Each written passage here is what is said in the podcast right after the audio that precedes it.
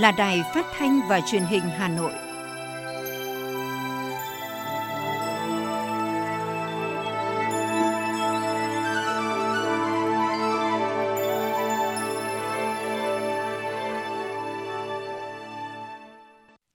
Thưa quý vị và các bạn, bây giờ là chương trình thời sự của Đài Phát thanh và Truyền hình Hà Nội, phát trực tiếp trên sóng phát thanh tần số FM 90 MHz. Tối nay thứ tư, ngày 12 tháng 1 năm 2022, chương trình có những nội dung chính sau đây.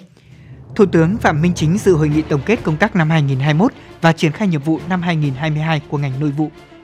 Đồng chí Nguyễn Xuân Thắng, Ủy viên Bộ Chính trị, Giám đốc Học viện Chính trị Quốc gia Hồ Chí Minh chủ trì hội nghị tổng kết công tác trường chính trị, trường bộ, ngành năm 2021, triển khai phương hướng nhiệm vụ năm 2022. Sau gần 5 tháng phải tạm dừng kể từ ngày hôm nay 12 tháng 1, mặt hàng thanh long sẽ tiếp tục được giải quyết thông quan để xuất khẩu sang Trung Quốc. Sở Giao thông Vận tải Hà Nội lập 6 chốt kiểm tra việc lắp camera vận tải hành khách. Phần tin thế giới có những thông tin, Campuchia phát hiện ca nhiễm biến chủng Omicron đầu tiên trong cộng đồng tại nước này. Mỹ ghi nhận 1,35 triệu trường hợp mắc COVID-19 trong một ngày, phá vỡ kỷ lục toàn cầu. Thái Lan phát hiện dịch tả lợn châu Phi trong mẫu bệnh phẩm tại lò mổ. Và sau đây là nội dung chi tiết của chương trình. Thưa quý vị và các bạn, lần đầu tiên cả nước hoàn thành vượt mục tiêu tinh giản biên chế mà Bộ Chính trị đặt ra, đồng thời nâng mức độ hài lòng của người dân, tổ chức đối với sự phục vụ của cơ quan hành chính nhà nước lên cao nhất trong 4 năm gần đây. Đây là những thông tin được cung cấp tại hội nghị trực tuyến toàn quốc tổng kết công tác ngành nội vụ năm 2021 và triển khai nhiệm vụ năm 2022 diễn ra sáng nay. Thủ tướng Phạm Minh Chính dự và chỉ đạo hội nghị. Thay mặt lãnh đạo Đảng, Nhà nước, Thủ tướng Phạm Minh Chính đánh giá rất cao và biểu dương những nỗ lực, kết quả mà Bộ Nội vụ đạt được, trong đó đã tích cực tham mưu sắp xếp, kiện toàn tổ chức bộ máy, biên chế và phân cấp phân quyền, thực hiện sắp xếp các đơn vị hành chính cấp huyện xã, đổi mới nội dung, hình thức tuyển dụng, nâng ngạch. Tuy nhiên vẫn còn một số tồn tại như công tác xây dựng thể chế, chính sách có mặt chưa đáp ứng yêu cầu. Về nhiệm vụ năm 2022, Thủ tướng yêu cầu Bộ Nội vụ phải xây dựng tiêu chuẩn tiêu chí quy trình khách quan, công tâm, dân chủ để thực hiện tham mưu việc sắp xếp con người, bố trí bộ máy linh hoạt, phù hợp với tình hình. Thủ tướng cũng đề nghị Bộ tập trung xây dựng thể chế, hoàn thiện cơ chế quản lý, cán bộ, công chức viên chức dựa trên tiêu chí, tiêu chuẩn và vị trí việc làm, thực hiện quyết liệt hiệu quả việc sắp xếp, tinh gọn bộ máy và cải cách hành chính, thực hiện tốt vai trò là cơ quan thường trực ban chỉ đạo cải cách hành chính của chính phủ, tiếp tục tham mưu, phối hợp hướng dẫn các bộ ngành địa phương triển khai hiệu quả chương trình tổng thể cải cách hành chính đến năm 2030, đẩy nhanh việc xây dựng chính phủ số, chính quyền số gắn với phát triển kinh tế số, xã hội số. Sáng nay dưới sự chủ trì của Ủy viên Bộ Chính trị, Bí thư Trung ương Đảng, Trưởng ban Nội chính Trung ương Phan Đình Trạc, Ban Nội chính Trung ương tổ chức hội nghị trực tuyến toàn quốc tổng kết công tác năm 2021, triển khai nhiệm vụ năm 2022 của ngành Nội chính Đảng. Tham dự hội nghị tại điểm cầu Thành ủy Hà Nội có Ủy viên Ban Thường vụ, Trưởng ban Nội chính Thành ủy Nguyễn Quang Đức. Phát biểu kết luận tại hội nghị, đồng chí Phan Đình Trạc, Ủy viên Bộ Chính trị, Bí thư Trung ương Đảng, Trưởng ban Nội chính Trung ương ghi nhận và đánh giá cao những kết quả mà ngành nội chính của Đảng đạt được trong năm 2021, đồng thời chỉ rõ những hạn chế còn tồn tại. Về nhiệm vụ trọng tâm trong thời gian tới, đồng chí đề nghị ngành nội chính Đảng cần tiếp tục chủ trì, phối hợp tham mưu lãnh đạo chỉ đạo, triển khai thực hiện nghiêm túc hiệu quả các chủ trương chính sách mới của Đảng, pháp luật của nhà nước về công tác nội chính. Đồng thời, toàn ngành cần tham mưu hiệu quả với các cấp ủy, lãnh đạo chỉ đạo toàn diện công tác nội chính, phòng chống tham nhũng, tiêu cực và công tác cải cách tư pháp, chỉ đạo đồng bộ cả công tác phát hiện, xử lý và công tác phòng ngừa, chú trọng xử lý nghiêm khắc, giáo dục liêm chính cho cán bộ và đảng viên. Trưởng ban Nội chính Trung ương đề nghị ngành nội chính Đảng cần tham mưu chỉ đạo tăng cường công tác kiểm tra, giám sát, thanh tra, kiểm toán để kịp thời phát hiện và xử lý tham nhũng tiêu cực, nhất là trong lĩnh vực quản lý sử dụng đất đai, tài nguyên, ngân sách, cổ phần hóa doanh nghiệp, mua sắm các trang thiết bị phòng chống dịch bệnh COVID-19. Cùng với đó cần thực hiện nghiêm túc hiệu quả nhiệm vụ tiếp công dân, tiếp nhận xử lý đơn thư khiếu nại tố cáo theo đúng quy định, phối hợp chặt chẽ với các cơ quan chức năng, chủ động nắm chắc, dự báo chính xác tình hình để tham mưu, đề xuất kịp thời với Bộ Chính trị, Ban Bí thư và cấp ủy địa phương, lãnh đạo chỉ đạo giữ vững an ninh quốc gia, trật tự an toàn xã hội. Sáng nay, Thanh tra Chính phủ tổ chức hội nghị trực tuyến toàn quốc tổng kết công tác năm 2021, triển khai nhiệm vụ năm 2022 của ngành thanh tra. Bí thư Trung ương Đảng, Phó Thủ tướng Chính phủ Lê Minh Khái dự và chỉ đạo tại hội nghị. Dự hội nghị từ điểm cầu Ủy ban nhân dân thành phố Hà Nội có Ủy viên Ban Thường vụ Thành ủy, Phó Chủ tịch Ủy ban nhân dân thành phố Nguyễn Trọng Đông, cán bộ chủ chốt thanh tra thành phố. Tham luận tại hội nghị, các đại biểu nhất trí cao với báo cáo của thanh tra chính phủ, đồng thời khẳng định năm 2022 sẽ tập trung thanh tra các lĩnh vực nhạy cảm, được dư luận quan tâm như quản lý đất đai, việc mua sắm trang thiết bị y tế phòng chống dịch COVID-19. Đại diện thành phố Hà Nội, Phó Chủ tịch Ủy ban dân thành phố Nguyễn Trọng Đông cho biết, năm 2021, các đơn vị thuộc thành phố đã triển khai 352 cuộc thanh tra, đã kết luận 219 cuộc, qua thanh tra đã kiến nghị thu hồi 16,6 tỷ đồng, kiến nghị xử lý 1.080 m2 đất, kiến nghị kiểm điểm trách nhiệm đối với 43 tập thể và 87 cá nhân. Các cơ quan hành chính thành phố cũng đã tiếp nhận 21.000 lượt công dân, tiếp nhận và xử lý hơn 34.200 đơn các loại, thụ lý theo thẩm quyền hơn 3.500 vụ khiếu nại, tố cáo, đã giải quyết hơn 2.900 vụ, đạt tỷ lệ 83,1%. Năm 2022, Ủy ban nhân dân thành phố xác định tập trung chỉ đạo giải quyết dứt điểm các vụ việc khiếu nại, tố cáo đông người phức tạp, nâng cao các biện pháp phòng ngừa, tập trung xử lý các mâu thuẫn ngay từ cơ sở, kiên quyết không để phát sinh điểm nóng. Phát biểu chỉ đạo tại hội nghị, Phó Thủ tướng Lê Minh Khái cũng ghi nhận và đánh giá cao kết quả công tác của ngành thanh tra trong năm 2021.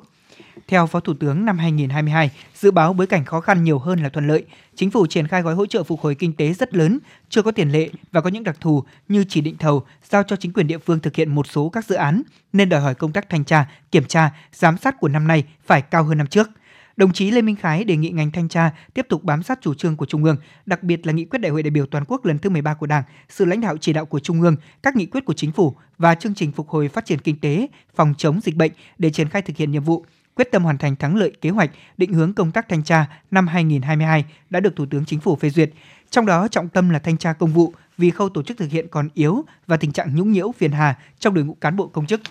Phó Thủ tướng Lê Minh Khái cũng yêu cầu ngành thanh tra phối hợp với kiểm toán nhà nước tổ chức thanh tra sớm các nội dung theo nghị quyết số 128 của chính phủ. Trước mắt là về mua sắm vật tư y tế ở thành phố Hồ Chí Minh, thành phố Hà Nội và Bộ Y tế. Chú trọng triển khai thanh tra sớm các hoạt động tín dụng ngân hàng, thị trường bất động sản, thị trường vốn, nhất là việc phát hành trái phiếu.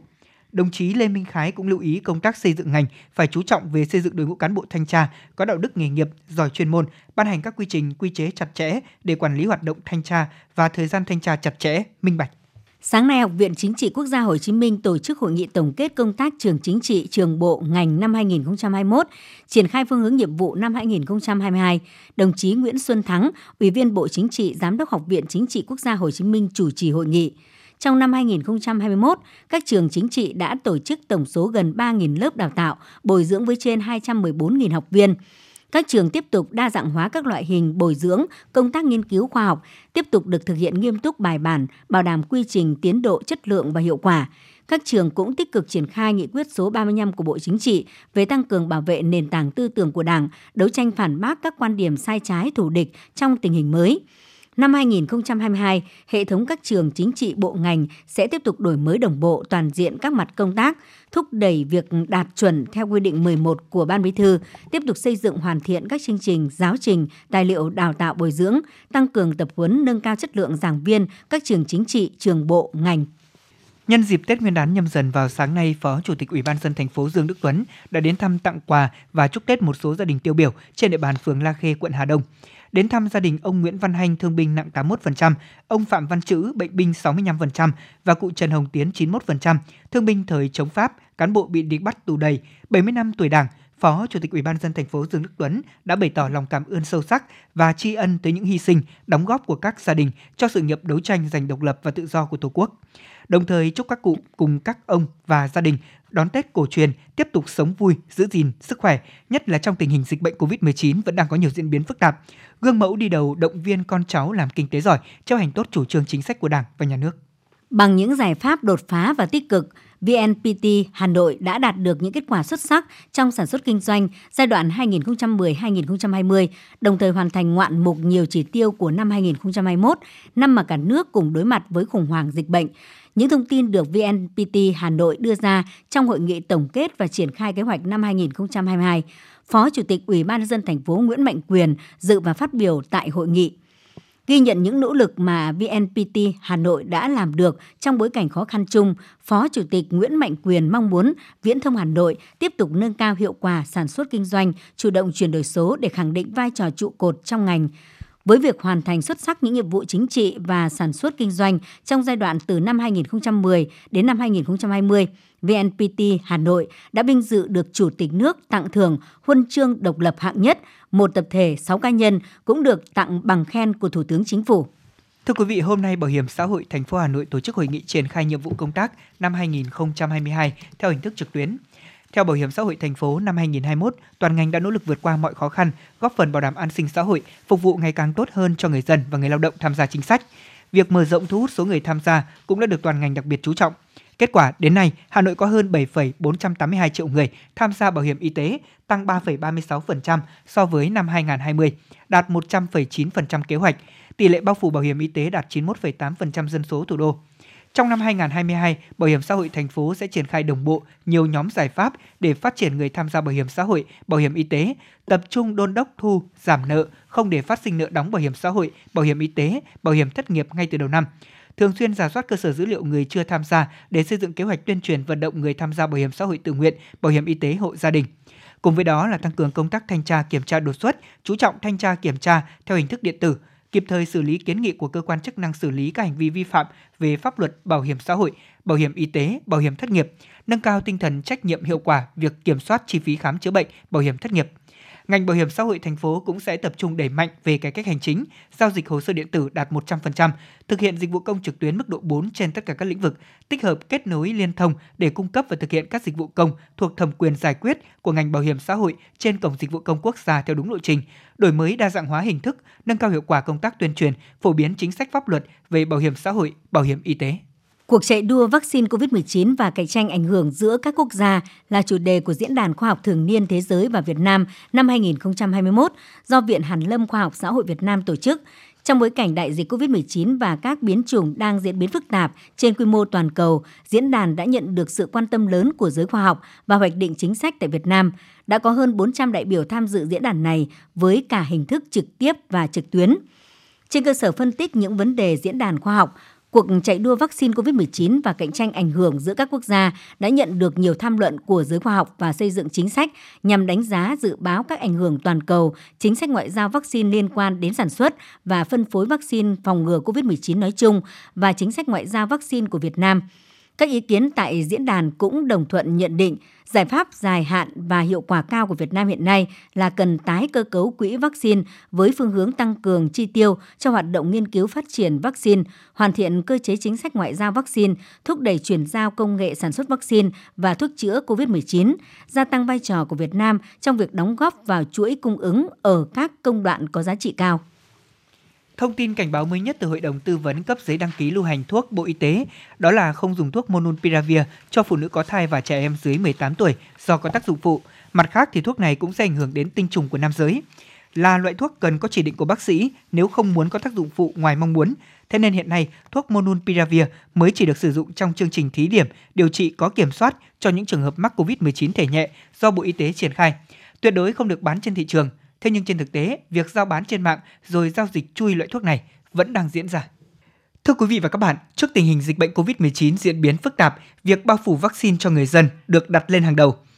Tại Hà Nội, Bộ Y tế và Sở Y tế thủ đô đã cho phép các trung tâm y tế quận huyện thị xã được triển khai tiêm vaccine phòng COVID-19 tại nhà cho người già, người khiếm thị và mất ý thức về hành vi. Ghi nhận của phóng viên thời sự. Cụ Phạm Thị Phượng năm nay đã 102 tuổi. Trước khi tiêm vaccine, cụ đã được đội tiêm vaccine lưu động của phường Phan Chu Trinh, quận Hoàn Kiếm tiến hành xét nghiệm COVID-19 và khám sàng lọc ngay tại nhà riêng. Ông Đặng Nguyên Tiến, phường Phan Chu Trinh, quận Hoàn Kiếm, Hà Nội chia sẻ. Cụ già yếu không đi ra trạm y tế ờ, phường để, để tiêm ờ, phòng ờ, Covid được. Hôm nay là phường tổ chức vào tiêm cho cụ tại nhà và gia đình rất là cảm thấy yên tâm. Không chỉ gia đình cụ Phượng mà rất nhiều người dân khi quyết định ký vào bản cam kết tiêm cho người nhà tại nhà mình đều cảm nhận được sự quan tâm hỗ trợ kịp thời của chính quyền địa phương. Ông Trần Mạnh Toàn, phường Phan Chu Trinh, quận Hoàn Kiếm, Hà Nội cho biết. Cụ lại bị liệt ở cái chân nên nó không đi lại được. Thì ờ, được sự quan tâm của uh, y ờ, các ngành, các ban ngành đến tận nhà tiêm cho các cụ. Thì tôi thấy đây là một cái việc làm nó là cực kỳ tốt À, gia đình rất là cảm động. Việc phủ vaccine cho người dân được đặt lên hàng đầu và công tác triển khai thực hiện được giao cho các trạm y tế của từng khu vực. Đối tượng được triển khai tiêm tại nhà riêng gồm người già, người có bệnh lý nền, người mất ý thức về hành vi. Đây là những nhóm đối tượng nhạy cảm, thế nên việc tiêm chủng cũng được thực hiện một cách kỹ càng và thận trọng. Theo ông Nguyễn Xuân Quyết, Chủ tịch Ủy ban dân phường Phan Chu Trinh, quận Hoàn Kiếm, Hà Nội và điều dưỡng Bùi Mạnh Cường, hỗ trợ cấp cứu, phòng khám đa khoa Minh Tâm cho biết thêm. Ờ, trên địa bàn phường thì có 36 trường hợp ờ, người già, yếu, liệt ờ, có bệnh nền thì bắt buộc phải tiến hành tiêm tại nhà. Trước khi tiến hành tiêm thì cũng đối với các trường hợp đó cũng tiến hành test covid nhanh để đảm bảo quy trình tiêm và đảm bảo an toàn cho các cái người tiêm. Ở bên tôi thì có hai thành viên trực cấp cứu thì khi tiêm xong thì có những triệu chứng ho sốt sốc phản vệ nào thì chúng tôi có để lại số điện thoại và thời gian chờ tôi là 30 phút sau. Trong thời điểm F0 trên địa bàn thành phố Hà Nội tiếp tục tăng cao, hiện có hơn 4.100 ca F0 đang điều trị, trong đó có 385 ca đang bị nặng và nguy kịch. Vì vậy, việc triển khai lực lượng đến tận nhà tiêm vaccine cho người cao tuổi và bệnh lý nền, hạn chế di chuyển sẽ giúp giảm nguy cơ mắc và tử vong trong thành phố.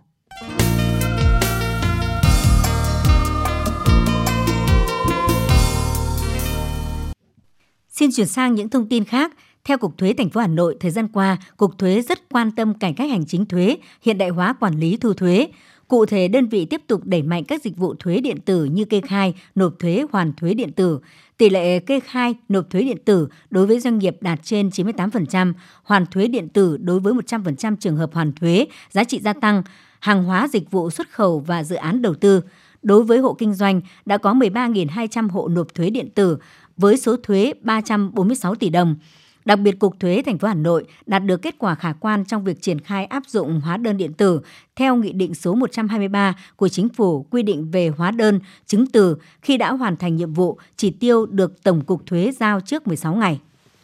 Sau gần 5 tháng phải tạm dừng thì kể từ ngày hôm nay, 12 tháng 1, mặt hàng thanh long sẽ tiếp tục được giải quyết thông quan thông qua lối cửa khẩu đường bộ số 2 Kim Thành, thành phố Lào Cai để xuất khẩu sang Trung Quốc. Đây là kết quả sau nhiều lần đàm phán và trao đổi giữa các cơ quan chức năng hai bên nhằm tháo gỡ khó khăn cho hoạt động xuất khẩu bên biên giới. Dự kiến khi xuất khẩu thanh long được nối lại, lượng phương tiện chở hàng hóa thông quan thông qua cửa khẩu Lào Cai cũng sẽ gia tăng. Để có thể bảo đảm cho hoạt động xuất nhập khẩu được thông suốt, cơ quan chức năng tại cửa khẩu cũng thông báo rộng rãi tới các doanh nghiệp để chủ động lên phương án vận tải hàng hóa, bảo đảm an toàn trong phòng chống dịch, đáp ứng yêu cầu đề ra. 3 tấn bơ đông lạnh giống bốt 7 đã được công ty ưu đàm xuất khẩu sang Australia chào bán cho người tiêu dùng với giá khoảng 7 đô la Úc 1 kg, tương đương 120.000 đồng 1 kg. Đây là lần đầu tiên Việt Nam chính thức triển khai xây dựng thương hiệu quả bơ đông lạnh Việt Nam tại Australia. Australia là cường quốc về sản xuất và xuất khẩu quả bơ. Giá trị sản xuất quả bơ của Australia đạt hơn 450 triệu đô la Úc, Tuy nhiên, quả bơ Việt Nam vẫn có cơ hội tại thị trường này nếu các doanh nghiệp quyết tâm và có chiến lược thị trường cụ thể. Thương vụ Việt Nam tại Australia cho biết, quả bơ Việt sẽ được truyền thông trên mạng xã hội, phát hành sách điện tử về ẩm thực, giới thiệu về vùng đất Tây Nguyên và danh sách doanh nghiệp sản xuất bơ xuất khẩu Việt Nam đến nhà nhập khẩu, nhà hàng và người tiêu dùng Australia. Thanh tra Sở Giao thông Vận tải sẽ lập 6 chốt trực đồng loạt gia quân kiểm tra việc lắp đặt camera của doanh nghiệp vận tải tại các bến xe. Theo Sở Giao thông Vận tải Hà Nội, để nâng cao hiệu lực hiệu quả của công tác quản lý nhà nước đối với lĩnh vực kinh doanh vận tải, trong đó tập trung nội dung chính là kiểm tra, xử lý xe vi phạm về lắp đặt camera giám sát, từ ngày 10 tháng 1 đến 31 tháng 12 năm 2022, thanh tra của Sở sẽ lập 6 chốt đồng loạt gia quân kiểm tra việc lắp camera của doanh nghiệp vận tải tại các bến xe. Cụ thể, 6 khu vực được thanh tra Sở Giao thông Vận tải Hà Nội lập chốt lưu động để dừng xe kiểm tra, bao gồm đường Giải Phóng Kim Đồng, khu vực bến xe Giáp Bát, quận Hoàng Mai, Pháp Vân, Trần Thủ Độ, khu vực bến xe nước ngầm, quận Hoàng Mai, Phạm Hùng Nguyễn Hoàng, khu vực bến xe Mỹ Đình, quận Nam Từ Liêm, khu vực xung quanh bến xe Gia Lâm, quận Long Biên, khu vực bến xe Yên Nghĩa, quận Hà Đông, khu vực bến xe Sơn Tây, thị xã Sơn Tây. Thưa quý vị các bạn, mặc dù luật nhà ở đã quy định nhà chung cư có mục đích để ở không được phép kinh doanh buôn bán, song thực tế nhiều chung cư nhà cao tầng đang được tận dụng hoặc cho thuê làm nơi giao dịch, buôn bán công khai, làm bếp hàng để chế biến đồ ăn uống đem bán với số lượng lớn, thậm chí một số nơi còn biến thành kho hàng tiềm ẩn nhiều nguy cơ mất an ninh, an toàn phòng chống cháy nổ.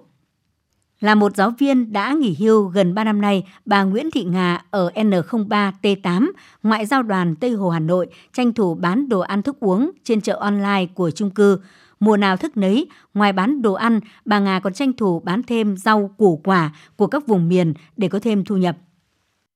Trước dịch một ngày là 20 đơn, nhưng bây giờ phải nhảy lên đến 50 đơn. Tất cả các mặt hàng, kể cả từ rau củ quả giờ là tôi cũng bán hết. Các bạn cần cái gì là tôi có cái đấy. Trăm phần trăm là chuyển khoản, tôi chỉ có treo ở cửa, xong là tôi bấm chuông, thế là đi. Không chỉ lương thực thực phẩm, nhiều mặt hàng dễ cháy như quần áo trẻ em, đồ chơi, thậm chí điện thoại, đồ điện tử cũng được nhiều người tận dụng căn hộ làm nơi kinh doanh. Điều này không chỉ tiềm ẩn nguy cơ cháy nổ cho căn hộ mà còn có nguy cơ mất an toàn cho chính chung cư đó. Chị Phạm Hồng Thương ở Sa La, Hà Đông, Hà Nội cho hay chị luôn nơm nớp lo ngại nguy cơ cháy nổ khi hàng xóm buôn bán quần áo trẻ em. Do đây là chung cư để ở, không có cái công năng hỗn hợp vừa để ở vừa kinh doanh nên là cũng không biết có đảm bảo an toàn phòng cháy chữa cháy không. Thì với cái quần áo mà chất đầy trong nhà nếu mà chẳng may xảy ra cháy nổ thì thực sự là rất là khó tưởng tượng là hậu quả sẽ như thế nào. Tuy vậy, một số chủ hộ kinh doanh chưa ý thức được điều đó. Vụ việc một chủ căn hộ ở HH Linh Đàm, Hoàng Mai, Hà Nội bị ba tên cướp xịt hơi cay, chói tay chân, cướp điện thoại xảy ra ngày 8 tháng 1 vừa qua cho thấy những nguy cơ tiềm ẩn khi sử dụng căn hộ chung cư làm nơi kinh doanh sai mục đích. Phân tích về những mối nguy cơ này, chuyên gia tội phạm học Đoàn Văn Báu cho biết, theo luật nhà ở năm 2014, nhà chung cư có mục đích sử dụng hỗn hợp sẽ có thiết kế riêng, quy chế riêng của ban quản lý để đảm bảo an toàn. Ngược lại, với những căn hộ chỉ để ở, nếu sử dụng làm nơi kinh doanh sẽ tiềm ẩn rủi ro cho cả chủ nhà và những người sống trong chung cư đó khi không kiểm soát được số lượng người ra vào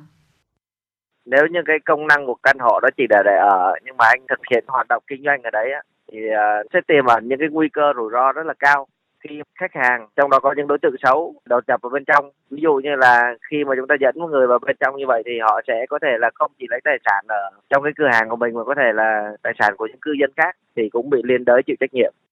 ở góc độ khác, Trung tá Nguyễn Hùng An, Phó đội trưởng đội Cảnh sát phòng cháy chữa cháy, Công an quận Ba Đình cho hay, không chỉ những căn hộ được tận dụng thành nơi kinh doanh mà thậm chí còn được kết hợp để làm kho chứa hàng.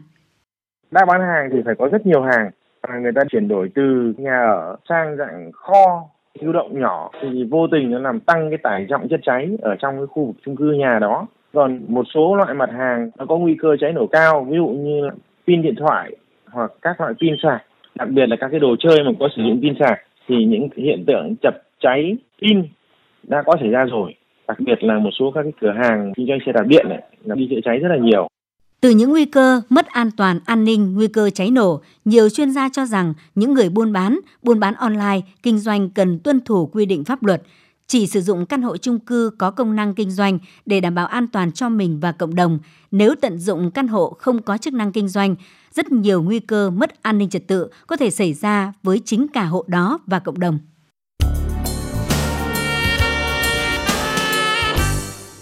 Xin được chuyển sang phần tin thế giới. Thưa quý vị và các bạn, Triều Tiên đã chính thức xác nhận phóng thử thành công một loại tên lửa siêu thanh mới vào ngày hôm qua. Như vậy, đây là vụ thử tên lửa siêu thanh thứ hai của Bình Nhưỡng chỉ trong vòng chưa đầy một tuần. Liên Hợp Quốc và Liên minh châu Âu đã ngay lập tức bày tỏ lo ngại trước những động thái mới nhất này của Triều Tiên.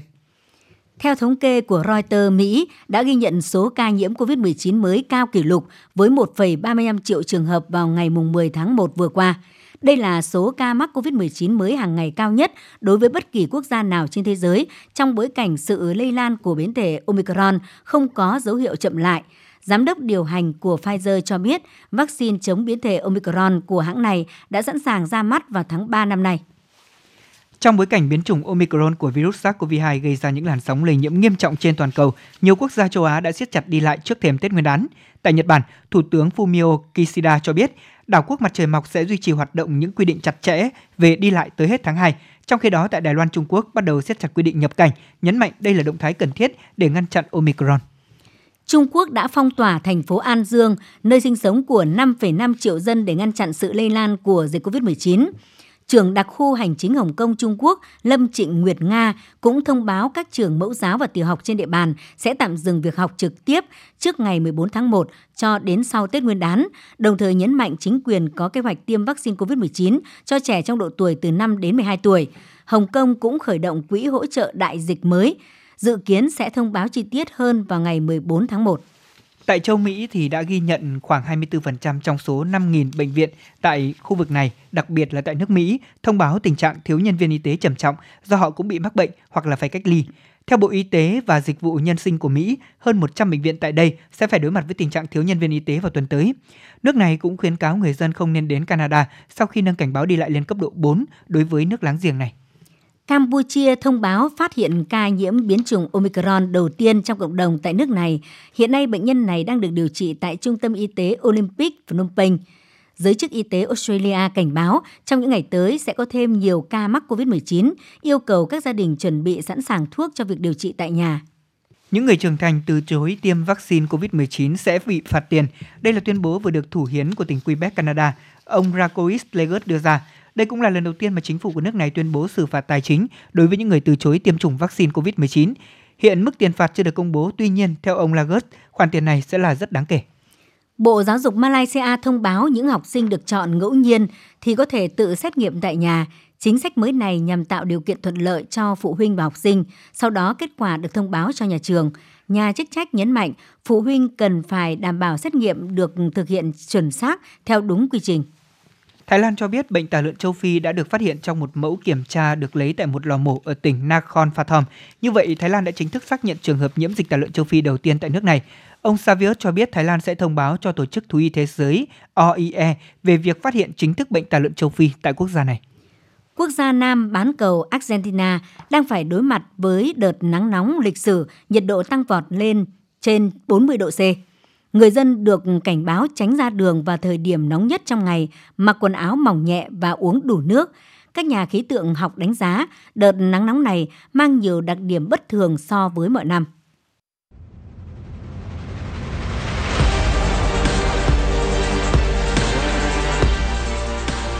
Bản tin thể thao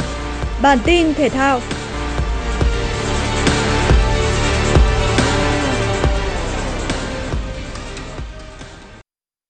Ngày thi đấu thứ ba của Cúp bóng đá châu Phi 2021 chứng kiến trận cầu tâm điểm giữa Nigeria và Ai Cập.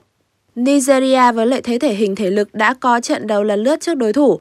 Sau nhiều cơ hội bị bỏ lỡ, Nigeria đã ghi bàn mở tỷ số ở phút 30. Joseph Ajodele Aribo đánh đầu truyền để Kelechi Iheanacho đỡ bóng bằng đầu gối trước khi anh xoay người sút chân trái hiểm hóc hạ gục thủ thành El Senawi, ấn định thắng lợi với tỷ số 1-0. Với trận thắng này, Nigeria tạm thời vươn lên đứng đầu bảng D, do ở cặp đấu còn lại tại bảng này, Sudan đã hòa Guinea-Bissau không bàn thắng. Ở trận đấu khác, đương kim vô địch Algeria gây thất vọng khi bị Sierra Leone cầm hòa không đều. Đó là cuộc đọ sức mà ngôi sao của Man City Mahrez đã chơi rất tốt với nhiều pha truyền bóng ấn tượng nhưng các tiền đạo khác của đại diện Bắc Phi đã dứt điểm quá tệ và không một lần ghi bàn vào lưới đội bóng đang nằm ngoài top 100 trên bảng xếp hạng FIFA. Dạng sáng mai, người hâm mộ bóng đá trên toàn thế giới tiếp tục theo dõi những diễn biến sôi động của giải ngoại hạng Anh, Cúp Liên đoàn Anh và siêu cúp Tây Ban Nha. Ở giải ngoại hạng Anh, West Ham sẽ tiếp đón Norwich City trên sân nhà trong khuôn khổ đá bù vòng 18. Hiện tại West Ham đang có 34 điểm nếu như đánh bại Norwich City. Đoàn quân của viên David Moyes sẽ leo lên vị trí thứ tư trên bảng xếp hạng hơn Arsenal 2 điểm. West Ham có lực lượng, phong độ và lợi thế sân nhà nên chắc chắn không muốn bỏ qua cơ hội vàng này, nhất là khi Norwich City đang nằm ở nhóm cầm đèn đỏ mới có được hai chiến thắng ở mùa giải năm nay.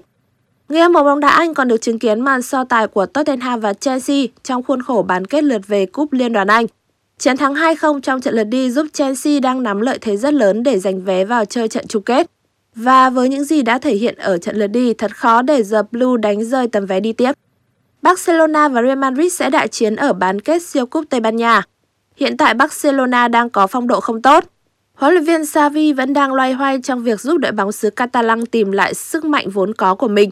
Trong khi đó, Real Madrid đang bay cao dưới triều đại của huấn luyện Carlo Ancelotti. Kiên Kèn trắng dẫn đầu bảng xếp hạng La Liga 2021-2022 một cách tuyệt đối, hơn Barca tới 17 điểm trong cuộc đua vô địch. Tính trong 5 lần so tài gần nhất, Real Madrid duy trì thành tích bất bại với 4 chiến thắng, một trận hòa. Do đó, nếu kền kền trắng thi đấu đúng phong độ, Barcelona sẽ gặp rất nhiều khó khăn.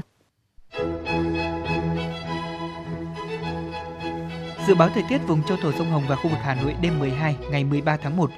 Vùng đồng bằng Bắc Bộ đêm và sáng có lúc có mưa nhỏ, nhiệt độ từ 14 đến 18 độ. Vùng núi Ba Vì Sơn Tây có lúc có mưa nhỏ, nhiệt độ từ 14 đến 17 độ. Ngoại thành từ Phúc Thọ tới Hà Đông, đêm và sáng có lúc có mưa nhỏ, nhiệt độ từ 15 đến 18 độ. Phía Nam từ Thanh Oai Thường Tín đến Ứng Hòa, đêm và sáng có lúc có mưa nhỏ, nhiệt độ từ 15 đến 18 độ. Mê Linh Đông Anh Sóc Sơn, đêm và sáng có lúc có mưa nhỏ, nhiệt độ từ 14 đến 17 độ. Trung tâm thành phố Hà Nội, đêm và sáng có lúc có mưa nhỏ, nhiệt độ từ 15 đến 18 độ. Quý vị và các bạn vừa nghe chương trình thời sự tối của Đài Phát thanh và Truyền hình Hà Nội, chịu trách nhiệm sản xuất Phó Tổng giám đốc Nguyễn Tiến Dũng. Chương trình do biên tập viên Xuân Luyến, đạo diễn Nguyễn Hằng, các phát thanh viên Thanh Hiền Lê Thông và kỹ thuật viên Quốc Hoàn thực hiện. Thân ái chào tạm biệt.